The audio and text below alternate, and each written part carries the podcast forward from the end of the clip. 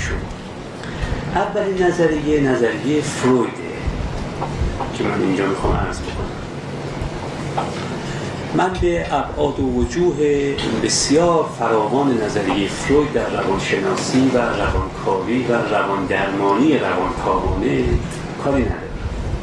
فقط به یک نکته از نظریه فروید می‌خوام در اینجا اشاره بکنم که ربط پیدا می‌کنه با بحث امروز و اون اینه که فروید می‌گفت که اضطراب یا به تعبیری تشویش یا به تعبیر من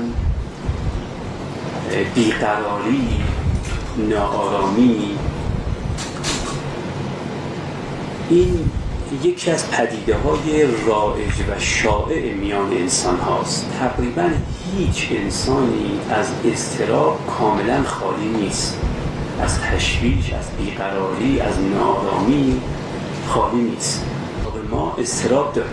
اما بحث فروید اینه که اضطراب سه قسمه و هر کدام از ما روانشناسیمون یکی از این سه قسم رو بر دو قسم دیگه در ما غلبه میده. نقل کنید سه قسم استراب داریم. و این که از این سه قسم استراب من استراب اول رو داشته باشم شما استراب دوم رو داشته باشید و دیگری استراب سوم رو داشته باشه این در واقع وجه مشخصه روانشناسی حرکت ماست. به تعبیر دیگری یکی از بهترین راههایی که طبقه بندی می‌کنیم از اون راه انسان ها رو به لحاظ روانی اینه که ببینیم استراب اول درشون غالبه یا استراب دوم درشون غالبه یا استراب سوم درشون غالبه. بسته به اینکه کلی که سه استراب بر دو استراب دیگر غلبه کنن در درون روان من وقت من یک شخصیت و منش روانشناختی پیدا می‌کنم متفاوت با شخصیت و منش روانشناختی شما. چون علال فرض در روان شما یکی از استراب های دیگه قالب بر دو استرابه ببینید از لغت قالب استفاده کردیم غلبه کننده برای اینکه نشون بدیم که باز در عین اینکه همه ما دستخوش استرابی همه ما دستخوش هر سن استراب هم هستیم. اما یکی از این سه تا استراب در وجود هر یک از ما بر دو تای دیگه غلبه می‌کنه. و اینه که تفاوت تو رو با من ایجاد می‌کنه. تو دیگری میشی و من من میشم. خب استراب یعنی چه اصلا؟ تا بعد بگیم سه نوعش استراب در واقع هر وقت شما کنار نیایید با چیزی میگن شما نسبت به اون چیز استراب دارید. هر وقت نتوانستید چیزی رو بپذیرید نتوانستید با چیزی آشتی کنید نتوانستید با چیزی کنار بیایید به تعبیر روانشناسان کاپینگ ندارید با چیزی کنار نمیایید با چیزی. ما در این صورت چه در این صورت شما استراب دارید. البته من اینو به این جهت گفتم که استراب در روانشناسی چندین معنا داره. من معنای مورد نظر فروید رو دارم اینجا بر شما عرض می‌کنم. وگرنه استراب لااقل هفت معنای مختلف در روانشناسی داره. مصطلح فرویدی در روانشناسی اینه. هر وقت شما با چیزی نتوانستید کنار بیایید نت کنید و وقتی با اون چیز مواجه میشید بیقراری ناآرامی آشفته حالی آرامش نداری در این صورت میگن شما نسبت به اون چیز حالت استراب دارید. درسته. خب حالا ما نسبت به چی می‌تونیم حالت استراب داشته باشیم؟ اینجاست که فروید میگه که ما نسبت به سه تا چیز می‌تونیم حالت استراب داشته باشیم. کسانی هستند که اضطراب دارن نسبت به واقعیت ها نسبت به فکت ها استراب دارن. یعنی نمی‌تونن واقعیت ها رو بپذیرن. واقعیت ها ناآرامشون می‌کنه مضطربشون می‌کنه. مشبششون می‌کنه بیقرارشون می‌کنه. توجه می‌کنید؟ مثلا شخص نمی‌تونه با واقعیت پیری کنار بیاد. با واقعیت بیماری کنار بیاد. با واقعیت فقر کنار بیاد. با واقعیت بهره هوشی کم خودش نمی‌تونه کنار بیاد.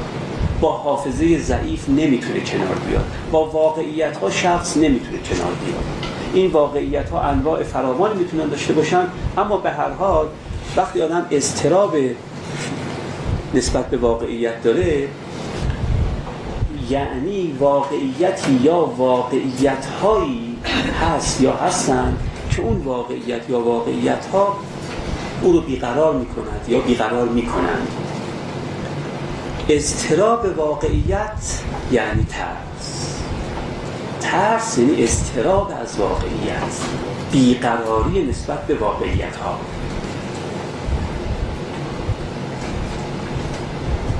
این یک نوع بنابراین تعریف ترس هم باز از منظر فروید کاملا معلوم شد. ترس یک نوع استرابه یک نوع ناآرامی بیقراریه اما بیقراری از یک واقعیت. این استراب نوع اول. استراب نوع دومی هست و اون استراب از انسانهای دیگر است. استراب اجتماعی به تعبیر فروید. یعنی نمی‌تونم با انسانهای دیگه کنار بیام. مضطربم دقدقه دارم.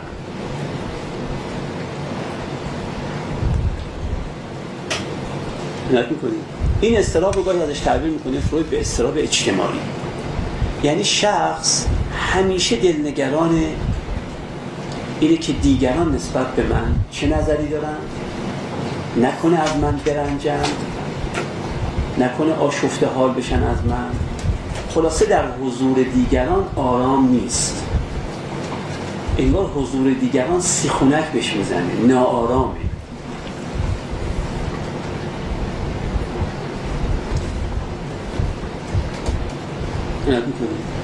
یعنی در واقع حضور دیگری برای او ناآرام کننده است. به تعبیر سارتر حضور دیگری دوزخ است. جهنم است.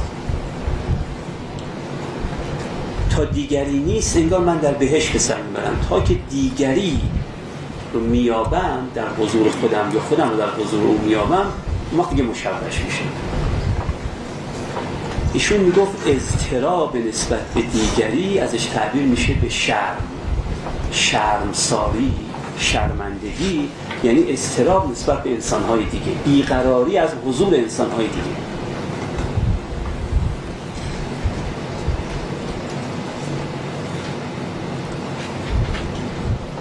باز اگر دقت بکنید از نظر فروید اگر من در حضور شما نوعی شرمندگی احساس می‌کنم این نشون دهنده اینه که من نمی‌تونم با شما کنار بیام. توجه می‌کنید؟ این هم یک و اما یک سومی وجود داره. و اون که شخص نه از واقعیت ها استراب داره و تشویش داره نه از انسان های دیگه از خودش در استرابه از خودش مشبشه با خودش نمی‌تونه کنار بیاد.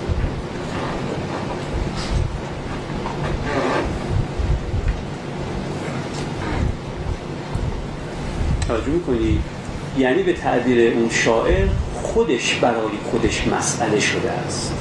تنها مسئله خودشه. خودش برای خودش حل به یک پرابلم شده. به یک مسئله شده. فروید می‌گفت که این رو ما بهش میگیم احساس گناه.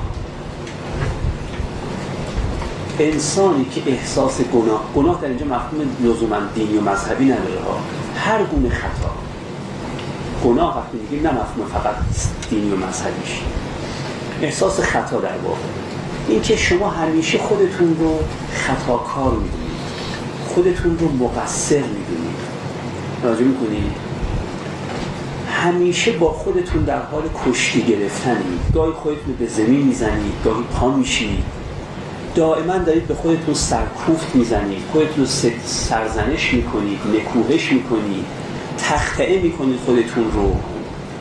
و دائما دارید در واقع خودتون شده یه مشتی بر سر خودتون و دائما این مشت رو بر سر خودتون میکوبید.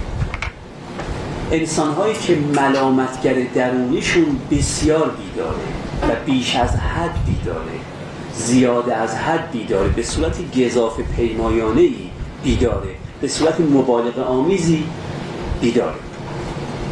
نه می‌کنیم.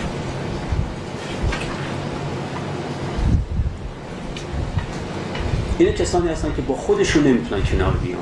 ممکنه گناهی که من مرتکب شده ام نسبت به شما مرتکب شدم شما مرا بخشوده اید. اما خودم نمی‌تونم ببخشایم خودم.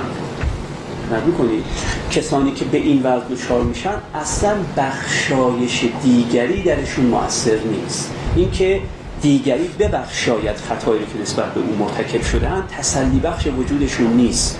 دلداریشون نمیده خودشون نمی‌تونن خودشون رو ببخشاید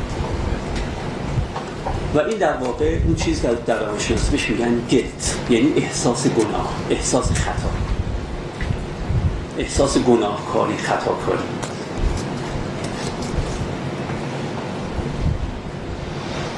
بنابراین در واقع ما از سه تا پدیده خالی نیستیم. پدیده ترس پدیده شرم و پدیده احساس گناه.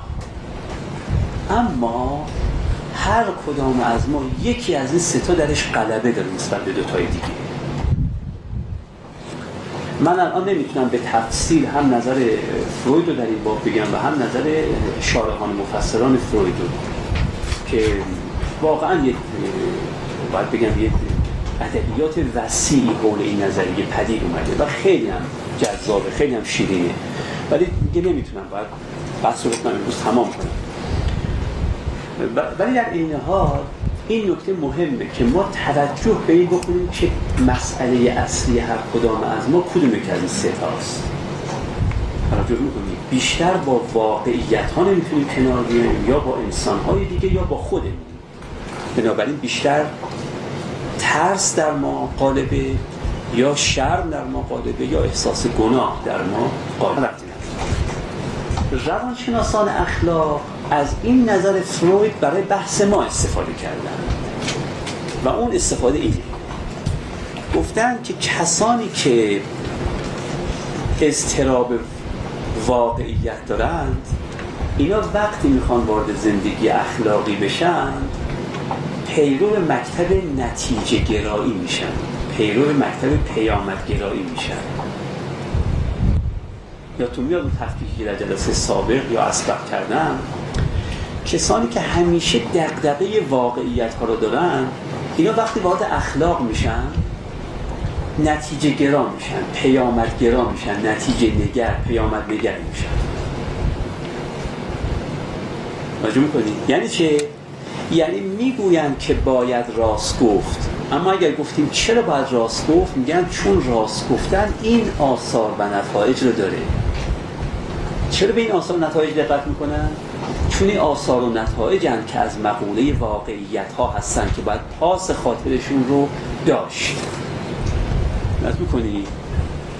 بنابراین اگر گفت که باید وفای به داشت اگر گفت که نباید خیانت در امانت کرد اگر گفت که باید صداقت داشت همش به آثار و نتایجی که در بیرون خواهد داشت اینا توجه می‌کنه. بنابراین برای درستی صداقت برای درستی نمی‌دونم تواضع برای درستی راست گفتن و برای درستی هر کار دیگری یا برای نادرستی هر کار دیگری ما رو ارجاع و تحویل میده به واقعیت هایی که پیایند این کارهای اخلاقی هست. پیامد این کارهای اخلاقی هست. اینا اگر این روانشناسی درشون راسخ شد دیگه نمی‌تونن به اخلاق نظر بکنن نظر احترام آمیز بکنن رعایت بکنن اخلاق رو مگر به پاس آثار و نتایجی که در عالم واقع می‌گذاره راست گفتن یا از سوی دیگری دروغ گفتن. وفای به عهد و از سوی دیگری خلف وعده و بقیه اون اخلاق. یک. اما کسانی گفتیم دسته دوم و اون دسته دوم کسانی هم که پاس جامعه رو می‌دادند. کسانی که پاس جامعه رو می‌دادند وقتی وارد اخلاق میشن وظیفه نگرند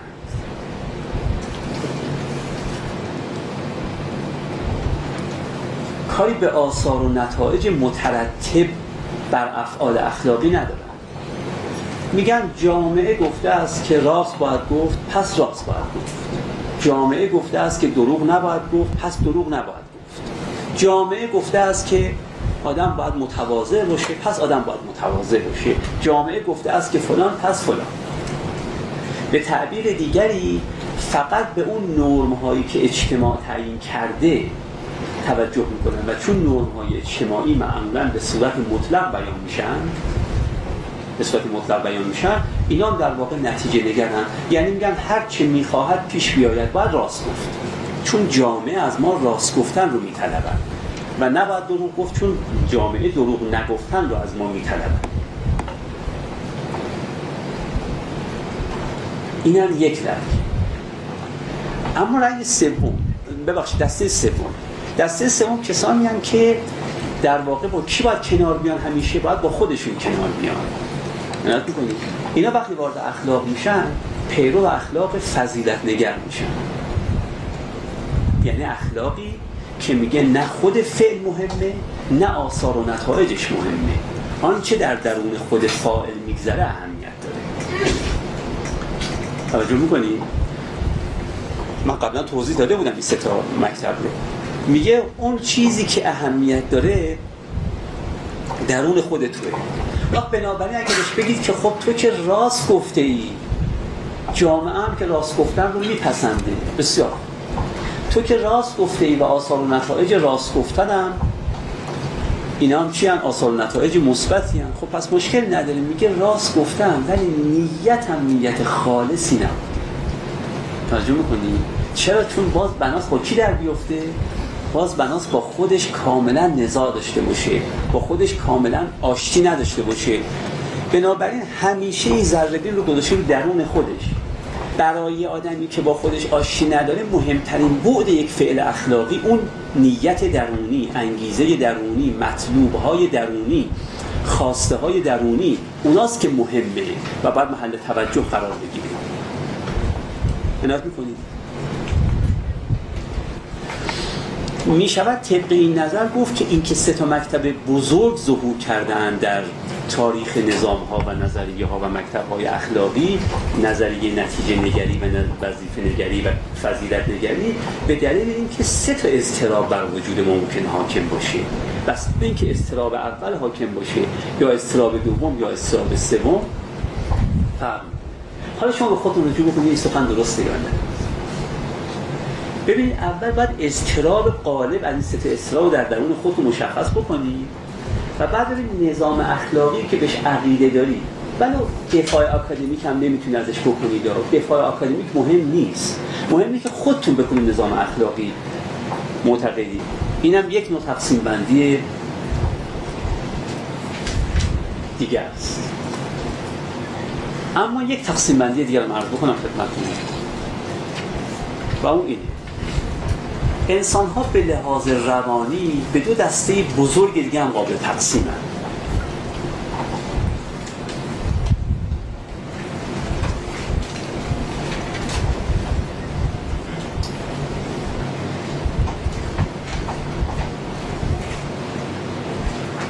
کسانی که دیگران رو در خود فرو میبلند و کسانی که خود رو در دیگران فرو میبلند این مثال شما بزنم. ببینید شما در مناسباتی که تو جامعه با دیگران دارید دقت بکنید. در این مناسبات گاه خودتون رو در مقایسه با دیگری مساوی با اون می‌بینید در یه جهت مقایسه. مثلا فرض کنید من مثال می‌زنم. خودتون رو با دیگری مقایسه می‌کنید در ثروت و به اندازه هم ثروتمندی. همیشه مقایسه بچه مقایسه می‌خواد دیگه. حالا من بچه مقایسه رو مثلا ثروت گرفتم. ببینید هم ثروتی دو هم. یه وقتا در مقایسه می‌بینید طرف از شما برتری داره. بیشتر از شما ثروت داره مثلا. و یه وقتا می‌بینید شما بر اون برتری داره. شما ثروتمندتر از اون.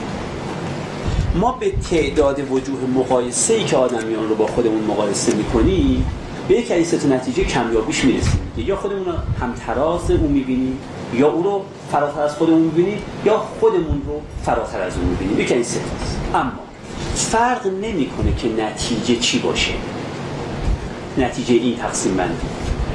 هر کدوم این ستا باشه بازم یکی از این دو تا حال نسبت طرف مقابلتون داره. چه اون که همتراز خودتون دیده اید چه که فراتر از خودتون دیده اید و چه اون که فروتر از خودتون دیده می‌خواید چیزی از او به سوی شما بیاد یا می‌خواید چیزی از شما به سوی او برود تو داد ستدی که با او عنایت می‌کنید ببینید پدری رو در نظر بگیرید که فرزندش به مراتب از خود ثروتمندتر شده. فرزند فرزند من به مراتب از خود من ثروتمندتر شده. وقتی من خودم با فرزند خودم مقایسه می‌کنم نه خیلی از من ثروتمندتره. ولی بازم دوست دارم من چیزی به او بدهم نه اینکه او چیزی به من بده. توجه می‌کنید در اینجا در واقع من می‌خوام من فرو بلعیده بشوم در او. نه اینکه او فرو بلعیده بشه در من. به تعبیر دیگری می‌خوام شعله وجود او یه تیکه از من رو در خودش مصرف کنه نمی‌خوام شعله وجود من یه بخشی از او رو در من مصرف بکنه. توجه می‌کنید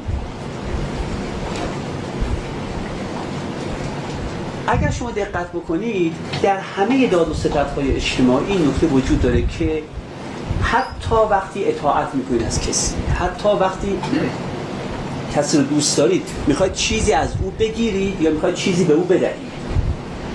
کنید از این دو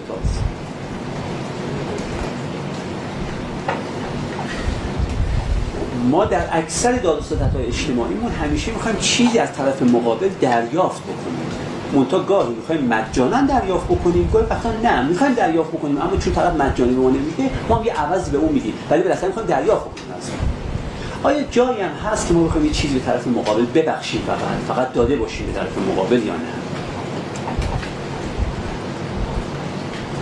توجه می‌کنید آیا جایی هست یا نه؟ خب فعلا به موردش کار ندارم.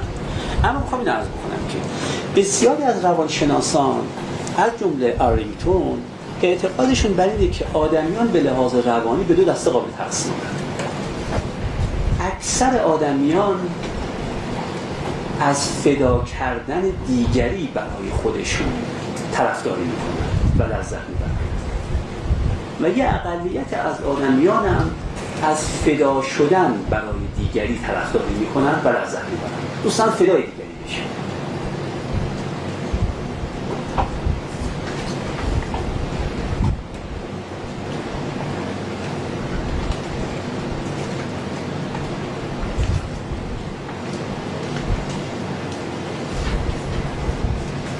هستن آدمیانی که یا به خاطر یک سلسله امور ژنتیک یا به خاطر سلف روانیشون یا به خاطر تعلیم و تربیتی که دیدن همیشه دهش براشون مهمه. دادن براشون مهمه. و کسانی هستن که دقیقا گیرش براشون مهمه. می‌خوان بگیرن بیشتر. نمی‌خوان بدهن. اگرچه آرینتون معتقده که اکثر ما آدمیان از دهش خوشمون میاد نه از گیرش. ببخشید از گیرش خوشمون میاد نه از دهش. اقلیتی از ما هستن که از دهش خوششون میاد نه از گیرش. ولی بالاخره این دادن و گرفتن که بچه قالب کدوم شخصیت ما کدوم باشه فرق می‌کنه در ما آدمیان. اکثریت از این و اقلیت از اون خب حالا فرض کنید برید تو پوست کسی که می‌خواد بدهد. و بعدا برید تو پوست کسی که می‌خواد بگیره. کسی که می‌خواد بگیره. توجه می‌کنی؟ این می‌دونه که از طرف مقابلش هم چه بسا می‌خواد بگیره. درسته؟ من فرض کنی که در داد و که با شما دارم می‌خوام یه چیزی از شما بگیرم. خب حس دارم فهم دارم اینو می‌فهمم که شما هم می‌خواید از من چیکار بکنید؟ بگیرید خب وقتی که من بخوام بش... از شما بگیرم و شما هم بخواید از من بگیرید وقت در اینجاست که در ذهن من همیشه تصور حق پدید میاد که خب حالا که من می‌خوام بگیرم از اون اونم می‌خواد از من بگیره پس باید ببینیم که حق هر کدام از ما چقدر گرفتنه. من چقدر باید از اون بگیرم و او چقدر باید از من بگیره. اینجا مسئله چی مطرح میشه؟ حق وقتی مسئله حق مطرح شد و قبول کردم که آدمیان حقی دارن بر من منم حقی دارم بر آدمیان به پاسداشت این حق میگیم عدالت. اما کسی که می‌خواد بدهد بره تو پوست اون کسی که می‌خواد بدهد دیگه اون بحث رو نداره. کسی که می‌خواد بگیره می‌دونست که طرف قبلی هم می‌خواد چیکار بکنه؟ بگیره. اما کسی که می‌خواد بده دیگه براش محاسبه طرف بعدی مهم نیست. چون طرف بعدی چه اهل دادن باشه چه اهل گرفتن من که می‌خوام اهل چی باشم؟ اهل دادن باشم. بنابراین مفهوم به نام مفهوم حق پدید نمیاد تصور من ارتباط با و چون مفهوم حق هم پدید نمیاد مفهوم عدالت هم پدید نمیاد. چون عدالت چیزی جز پاسداری از حق نیست.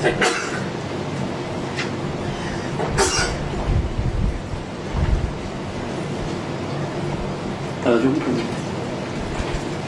آرینگتون میگه بنابراین آدمیان وقتی وارد قلم رو به اخلاق میشن بعضی که اهل گرفتنن اینا وقتی هم که می‌خوان اخلاقی باشن میرن طرفدار اخلاق عدالت میشن. اخلاق عدالت. اما کسانی که اهل دادنن نه اهل گرفتن اینا اصلا اخلاق عدالت خوششون نمیاد. حالا بعدا میگم خوششون نمیاد یعنی چی؟ اینا طرفدار اخلاق غمخواری میشن که اخلاق غمخواری. که گاهی تو فارسی ترجمه کن اخلاق مراقبت گاهی ترجمه کن اخلاق تیمارداری. و من ترجمه کنم اخلاق غمخواری. طرفدار اخلاق غمخواری هم بنابراین دو نوع نظام اخلاقی خیلی متفاوت پدید میاد یکی قایتش عادلانه زیستنه دومی قایتش غمخوارانه زیستنه. خب حالا اکثر ما آدمیان طرفدار دادنی به طرفدار گرفتنی طرفدار گرفتنی. بنابراین اکثر طرفدار اخلاق چی هستیم؟ عدالتی. و اقلیتی از ما طرفدار اخلاق مراقبتی.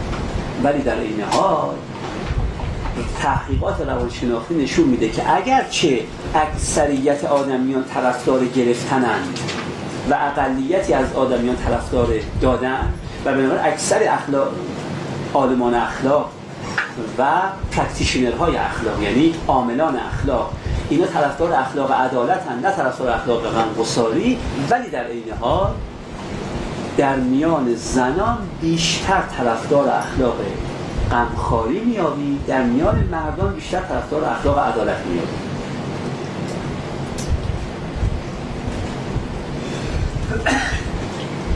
و این توجیه می‌کنه که چرا در قرن بیستم که فیلسوفان اخلاق زن پدیدار شدن اخلاق غمخواری رواج پیدا کرد.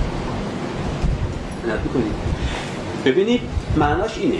معناش اینه که از قدیم الایام تا زمان ما غمخواران در میان زنان بیشتر از مردان بودن و عدالت طلبان در میان مردان بیشتر از زنان بودن توجه می‌کنید این که اینجا مسلمه ها فقط بحث بر سر اینه که از وقتی که زنان تونستن وارد مجامع اکادمیک بشن و تو میان فیلسوفان اخلاق هم در واقع سری در میان سران پیدا بکنن وقت می‌بینیم اخلاق غمخواری رواجی بیشتری پیدا کرده در محافل آکادمی به خاطر که زنان آگاهانه و ناآگاهانه میلشون به عدالت کمتره تا میلشون به غمخواری. و مردان میلشون به عدالت بیشتره تا میلشون به غمخواری. شما زن شوهرهایی که بر سر بچهشون با هم نزاع پیدا می‌کنن دقت بکنید. توجه می‌کنید.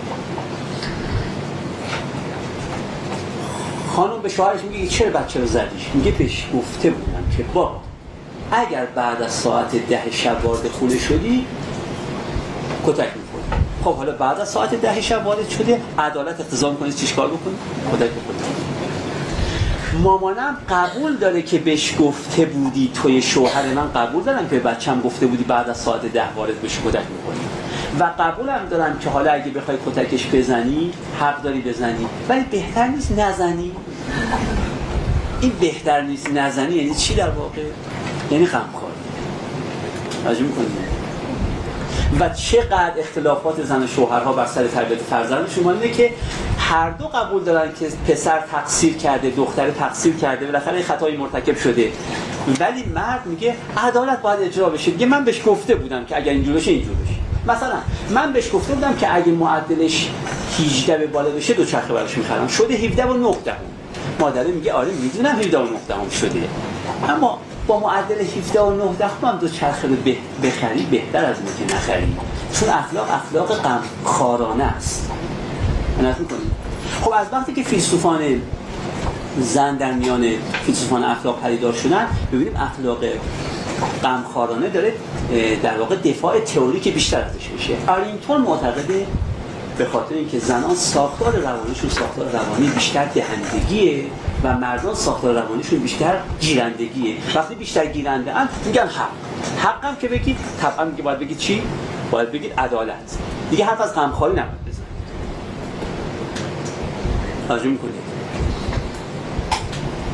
این هم یک در واقع یک نوع تناظری بین اخلاق حق و اخلاق یعنی اخلاق عدالت و سوی اخلاق غمخواری آره این فرم معتقد از این لحاظ همه نظام های اخلاقی هم دو دسته بیشتر قابل تقسیم نیستن. اخلاق هایی که مبتنی بر حق و عدالت هن و اخلاق هایی که مبتنی بر چی هستن؟ بر اون چیزی که در مسیح بهش گفته میشه چریتی. یعنی چی؟ یعنی در واقع احسان. و به گفته ما در واقع غمخواری یا شفقت. وقت از اینجاست که فیلسوفان اخلاقی که طرفدار غمخواریان و مردند درشون یک روح زنانه در واقع قابل تشخیص. اگر تعبیر ارینگتون درست باشه. مثلا ارینگتون معتقد بودا یک زن در واقع. توجه به تعبیری یعنی عنصر زنانه. عنصر محبت. عنصر غمخواری درش غلبه داره من به نظرم میاد که این تقسیم بندی از روان آدمیان نیست. نمیشه گفت آدمیان به دو دسته قابل تقسیم هند دهنده و گیرنده. نمی‌تونم بپذیرم. من میگم روان آدمیان نیست که به دو دسته دهنده و گیرنده تقسیم میشه من میگم هر آدمی اگه در رابطه عاشقانه قرار بگیره دهنده میشه. و در هر رابطه دیگه گیرنده است. بنابراین رابطه هان که منو دهندم می‌کنن یا گیرنده نه سلخ روانی. نمیشه بگن تو اساسا چه هستی؟ تو اساسا دهنده ای اونم اساسا گیرنده است. نه اساسا نداریم. همین تویی که ممکنه ارینگتون فکر بکنه اساسا گیرنده ای اگر عاشق شدی دهنده میشی. و همین تویی که آرینگتون فکر می‌کنه دهنده ای در رابط های غیر عاشقانه دهنده نیست خب حالا راجع به زن و مردش چی؟ من راجع به زن و مردش هم نظرم اینه که وقتی می‌گفت که ولی در زنان دهندگی بیشتر از گیرندگی هست یعنی در زنان استعداد عاشق شدن بیشتره یعنی باز برمیگرده به اینکه ارتباط چنون ارتباطی باشه. من در جای دیگری گفتم که ارتباطات انسانی و شاید هم در این درس هم گفته باشم ارتباطات انسانی به سه دسته قابل تقسیم همکاری همنشینی و عشق. در همکاری و همنشینی ما اساسا دهنده ببخشید اساسا چه هستیم؟ گیرنده ایم در عشق که ما فقط دهنده ایم بنابراین سنخ روانی ما نیست که مشخص می‌کنه ما چی هستیم. نوع ارتباطی که با طرف مقابلمون داریم مشخص می‌کنه که ما چی هستیم و چی نیستیم.